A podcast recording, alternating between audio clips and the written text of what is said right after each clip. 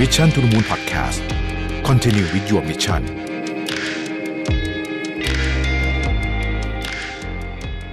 สวัสดีครับ ยินดีต้อนรับเข้าสู่ Mission to the Moon Podcast นะครับ คุณอยู่กับประวิทยานุสาหะครับ วันนี้มาชวนคุยเรื่องของตลาดรีเทลสักนิดหนึ่งนะฮะก็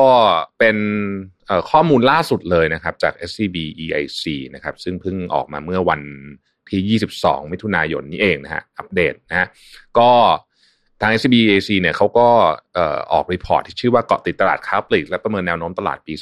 2022 นะครับ ซึ่งผมคิดว่าตลาดค้าปลีกนี่มันก็เกี่ยวข้องกับพวกเราเยอะมาก ๆ เลยนะฮะ มาดูภาพรวมก่อนนะฮะภาพรวมมูลค่าธุรกิจค้าปลีกในปี 2022 เนี่ยกลับมาขยายตัว 11% year on year นะครับ เป็น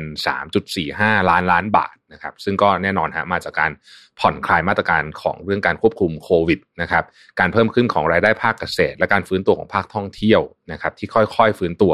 สถานการณ์ก็ดูดีขึ้น แต่ว่ามีปัจจัยเสี่ยงเยอะนะครับ โดยเฉพาะปัญหาต้นทุนสินค้าและต้นทุนพลังงานที่สูงขึ้น ซึ่งจะต้องถูกส่งต่อไปอยังผู้บริโภคผ่านการขึ้นราคาสินค้านะครับ ไม่ไม่มากก็น้อยนะฮะ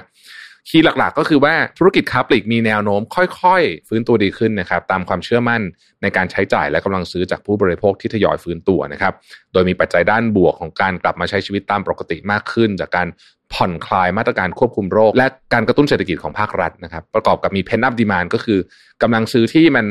มันถูกใช้คำว่าเก็บไว้อะช่วงช่วงโควิดนะฮะก็ออกมานะครับ pent-up demand ของกลุ่มคนที่ยังมีกำลังซื้ออยู่นะครับ แล้วก็รายได้ภาคเกษตรก็ดีขึ้นอย่างไรก็ดีนะครับ เรื่องของเงินเฟ้อนะฮะซึ่งตอนนี้เนี่ยเป็นเรื่องที่ไม่ใช่เฉพาะประเทศไทยทุกประเทศตอนนี้กังวลมากๆเนี่ยนะฮะก็ยังเป็นเรื่องที่ต้องจับตามองรวมถึงปัญหานี้ครัวเรือนแล้วก็การว่างงานด้วย ซึ่งในที่สุดเนี่ย เดี๋ยวมันจะวนกลับมา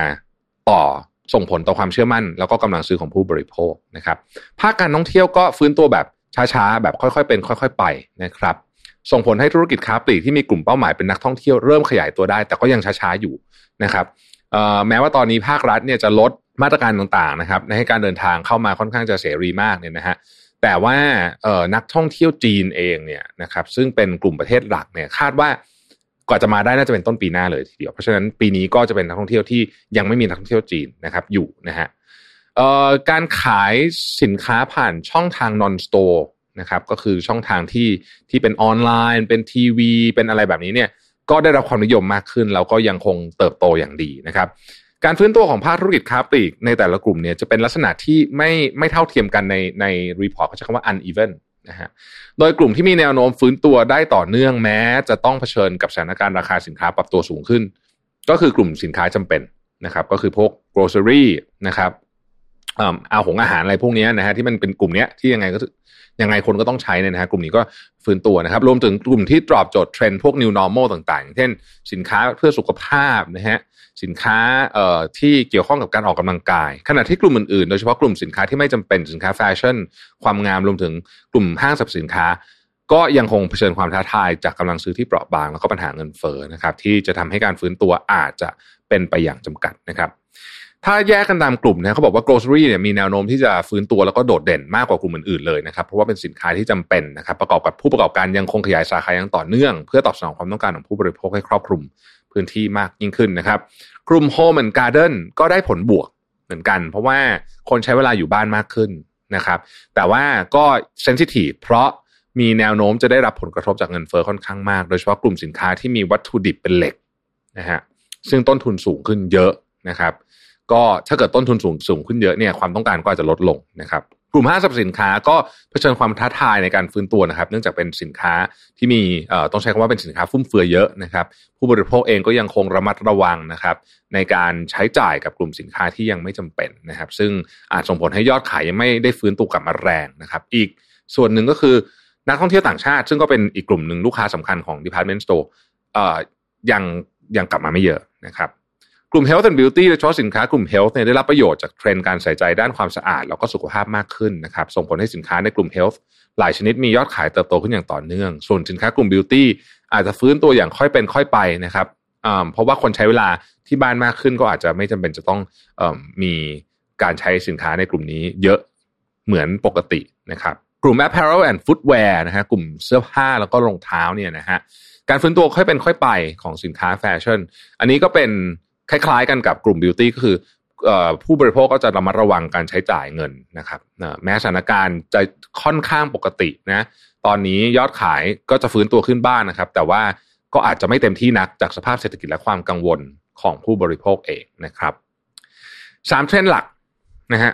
ที่จะมีบทบาทของธุรกิจนี้นะครับในระยะต่อไปที่ SCBAC เขามองนะครับอันอันแรกเนี่ยคือ seamless shopping experience นะครับผู้ประกอบการจำเป็นต้องให้ความสำคัญกับทุกช่องทางของการจำหน่าย และเข้าใจกลุ่มเป้าหมายของตัวเองมากขึ้น โดยสินค้าที่วางจำหน่ายอยู่ ควรจะอยู่ในทุกที่ที่ผู้บริโภคต้องการในสินค้ากลุ่มนั้น เพื่อเพิ่มโอกาสยอดขายอธิบายแบบนี้แล้วกัน สมัยก่อนเวลาเราจะช้อปปิ้งเนี่ยเราจะมีความตั้งใจใช่ไหมฮะเช่นแบบแบบ อะไรอาจจะซื้อรองเท้าอย่างเงี้ยสมมตินะฮะเราก็จะแบบเอาไปหาซื้อรองเท้า แต่ว่ายุคนี้มันเป็นยุคใหม่จริงๆคือยุคนี้บางทีไม่ได้ตั้งใจจะซื้อเลยนะครับ แค่แบบนอนถ่ายมือถืออยู่ แล้วมันก็มีอะไรก็ไม่รู้ที่เป็นแบบ อาจจะเป็นแบบอินฟลูเอนเซอร์คนหนึ่งลงมาเฮ้ยเขาใส่แล้วดูสวยดีเราก็เลยจิ้มเข้าไปดูเอ้ยมีลิงก์ไปที่แอปช้อปปิ้งด้วย อยู่ดีก็กดเพลินๆนะฮะตอนเที่ยงคืนครึ่งซื้อรองเท้าไปเฉยเลยอะไรแบบนี้งงงงงงชีวิตอยู่นะฮะนี่แหละคือยุคใหม่มันเป็นแบบนี้จริงๆนะฮะอันที่สองคือ sustainability นะครับการให้ความสำคัญกับ กระแสความยั่งยืนนะครับก็ได้รับความสนใจมากขึ้นอย่างต่อเนื่องในช่วงที่ผ่านมานะฮะคือช่วงที่ผ่านมาเนี่ยประเด็นเรื่องของของโควิดมันเริ่มเบาบางลงใช่ไหมครับเพราะฉะนั้นกระแสประเด็นเรื่องของสิ่งแวดล้อมสังคมบรรษัทพิบาลธรรมาพิบาลต่างๆเนี่ยเริ่มได้รับความสนใจมากขึ้นนะครับ เราเริ่มกลับมาพูดถึงเรื่องของการลดการใช้พลาสติกอีกครั้งหนึ่งนะครับแล้วก็พยายามที่จะทำยังไงก็ได้ให้กระบวนการการผลิตเนี่ยมันมีความยั่งยืนมากยิ่งขึ้นนะฮะก่อนหน้านี้เราใช้พวกของที่เป็นใช้แล้วทิ้งอะ่ะ ใช้หนึ่งครั้งเนี่ยเยอะมากนะฮะในช่วงโควิด ก็ช่วงนี้ก็เริ่มกลับมาปรับพฤติกรรมกันใหม่นะครับแล้วก็อาจจะมี business model ใหม่ๆ ที่ที่ได้ความนิยมมากยิ่งขึ้นเช่นพวก subscription model หรือว่า mystery box ซึ่งก็ไม่ได้ไม่ไม่ได้เป็นอะไรที่ใหม่แบบใหม่เอี่ยมขนาดนั้นเพียงแต่ว่าก่อนหน้านี้อาจจะยังไม่ได้รับความนิยมเท่าที่ควรนะฮะในหลายอันก็อาจจะกลับมามีโอกาสได้รับความนิยมได้นะฮะทาง EIC เนี่ยเขามองว่าผู้ประกอบการค้าปลีกเนี่ยอาจจะปรับกลยุทธ์ในช่วงนี้นะครับเพื่อที่จะ รับมือกับพฤติกรรมผู้บริโภคที่เปลี่ยนไป อันที่หนึ่งที่ควรทำก็คือการนำเทคโนโลยีเข้ามาใช้ในการบริหารจัดการเพื่อเพิ่มประสิทธิภาพนะครับ ไม่ว่าจะเป็นการประมวลผลข้อมูลของผู้บริโภค เพื่อบริหารสต็อกสินค้าโอนี้สำคัญมาก สต็อกคือเงินสดท่องอย่างนี้ไว้เลยนะฮะ เพราะฉะนั้นเนี่ยถ้าเราทำให้สต็อกเรามีประสิทธิภาพมากที่สุดก็คือ ไม่เยอะเกินไปไม่น้อยเกินไป มีของขายของดีต้องมีขายของขายไม่ดีต้องไม่มีอยู่ในสต็อก เออ นะฮะคาดการณ์อนาคตได้ไม่มีของ short ไม่มีการ out of stock นะครับเนี่ยก็จะช่วยประสิทธิภาพเรื่องของอการบริหาร inventory มากยิ่งขึ้น อันนี้รวมไปถึงเรื่องการขนส่งขนส่งดู routing อะไรด้วยนะ เพราะว่าตอนนี้น้ำมันแพงใช่ไหม ใครที่บริหารเรื่องของการขนส่งได้ดีกว่า ก็จะชนะด้วยนะครับ อันที่ 2 ก็คือเรื่องของการออกแบบประสบการณ์การซื้อสินค้านะครับ ทุกวันนี้มันมีอะไรให้เล่นเยอะนะฮะพวก AR VR ก็เริ่มมีการนำมาใช้มากมากขึ้นนะครับ โดยเฉพาะการทดลองสินค้า คืออันนี้อย่างกลุ่มแฟชั่นเนี่ยเราจะเห็นชัดว่าแบรนด์ใหญ่ๆเขาเริ่มทำกันเยอะล้วนะฮะก็คือคุณสามารถทดลองได้ค่อนข้างจะเหมือนจริงเลยอยู่ที่บ้าน และหรือพวกอุปกรณ์แต่งบ้านนะฮะอย่างมันจะมีแอปอะที่แบบ ถ่ายห้องคุณอะแล้วก็ลองเอาเฟอร์นิเจอร์ที่แบบอยู่ในเว็บแบบลองมาใส่ดูแล้วหน้าตามันจะเป็นยังไงมันเหมือนของจริงมากเลยฮะแล้วมันก็วัด dimension dimension อะไรให้เสร็จเรียบร้อยเลยเนี่ยนะฮะช่วยให้การขายของง่ายขึ้นนะฮะปิดการขายง่ายขึ้นจริง ๆ สามารถทำไปได้ถึงขนาดแบบตู้ built-in อะไรแบบนี้สั่งมาประกอบได้เลยนะฮะคือ คือมันมันเจ๋งมากเลยนะเทคโนโลยีพวกนี้นะครับเอออย่างไรก็ดีเนี่ยเราก็ต้องระวังเรื่องการใช้ข้อมูลส่วนบุคคลด้วยอย่าลืมประเด็นนี้นะฮะข้อสุดท้ายคือการสร้าง engagement กับผู้บริโภคนะครับ เอ่อยังไงก็ตามแล้วตอนนี้เนี่ยผู้บริโภคเองก็ต้องการแบรนด์ที่มี engagement กับเขาอะที่พูดกับเขาแล้วก็สื่อสารกับเขาแบบที่เขาอยากจะฟังด้วยนะ ไม่ใช่ไม่ใช่แบบที่เราอยากจะพูดนะแบบที่เขาอยากจะฟังนะครับ ไม่ว่าจะเป็นบทความรูปภาพวิดีโอคอนเทนต์ไลฟ์อะไรก็แล้วแต่เนี่ยนะฮะเราก็ต้องเลือกแพลตฟอร์มที่เหมาะสม ไม่ใช่ทุกแบรนด์จะเหมาะกับทุกแพลตฟอร์มนะคืออันนี้ต้องพูดจริงๆนะฮะก็คือแต่ว่าต้องไปลองนะครับ มันคือมันตอบไม่ได้หรอกว่าเหมาะไม่เหมาะคือ มันขึ้นอยู่กับสิ่งที่เราอยากจะนำเสนอด้วย แล้วก็ผมก็คิดว่า ก็เป็นช่วงเวลาที่ท้าทายมากสำหรับธุรกิจค้าปลีกนะครับ อย่างที่บอกฮะกำลังซื้อกลับมานะกำลังซื้อกลับมา ใครที่ทำธุรกิจค้าปลีกก็จะพอเห็นว่าเออมันก็มีกำลังซื้อกลับมาจริงเทียบกับปีที่แล้วนะคือปีที่แล้วมันมันล็อกดาวน์อะช่วงนี้นะฮะแต่ว่าเรื่องของเงินเฟ้อและความมั่นใจของผู้บริโภคเนี่ย ก็ยังคงเป็นประเด็นที่น่ากังวลนะต้องใช้คำนี้แล้วกันน่ากังวลนะครับ เพราะเราก็ต้องคอยจับตามองดูเรื่องพวกนี้อย่างใกล้ชิดนะครับ และผม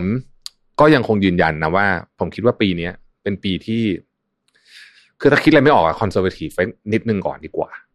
นะฮะคือคือคือ รู้สึกอย่างนั้นจริงๆซึ่งปกติผมจะไม่พูดแบบนี้นะ ว่าผมเป็นคนที่สนุกกับการกับการเทคความเสี่ยงในการทำธุรกิจอะไรเงี้ยแต่ผมรู้สึกปีนี้ไม่ใช่ปีที่ดีเท่าไหร่ในการทำแบบนั้นนะฮะปีนี้เป็นปีแห่งการลดต้นทุน ลดความเสี่ยงเอ่อปีแห่งการ streamline process ต่างๆ ที่ไม่จำเป็น อย่างอย่างเงี้ยเราคุยกันถึงเรื่องของ inventory เนี่ยคิดอย่างนี้ก็ได้เราตั้งใจว่าต่อไปนี้เราจะ เราจะมีการคาดการณ์หรือว่า forecast การสั่งสินค้าและการบริหารจัดการสินค้าคงคลัง ให้มีประสิทธิภาพมากขึ้น เอาสเตว่าสมมติ 20%ปกติสมมติว่าเรามี days inventory คือจำนวนสินค้าที่นับตั้งแต่วันที่เข้าถึงวันที่มันขายออกได้เฉลี่ยกี่วันเนี่ยนะฮะเท่าไหร่เราบอกว่าเฮ้ยเราตั้งเป้าจะลด 20%นะฮะและไม่ให้มีของขาดด้วยนะ เออนะฮะเพราะฉะนั้นเนี่ยถ้าเราถ้าเรามีเป้าหมายแบบนี้เนี่ย ผมก็คิดว่ามันก็จะเป็นการทำงานอีกรูปแบบหนึ่งอาจจะไม่สนุกเท่าไหร่นะพูดตรงๆว่าไองานพวกนี้อืม อาจจะไม่ไม่มันไม่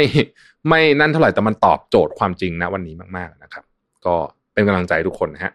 ขอบคุณที่ติดตาม Mission to the Moon ครับพบกันใหม่พรุ่งนี้ สวัสดีครับ Mission to the Moon Podcast Continue with your mission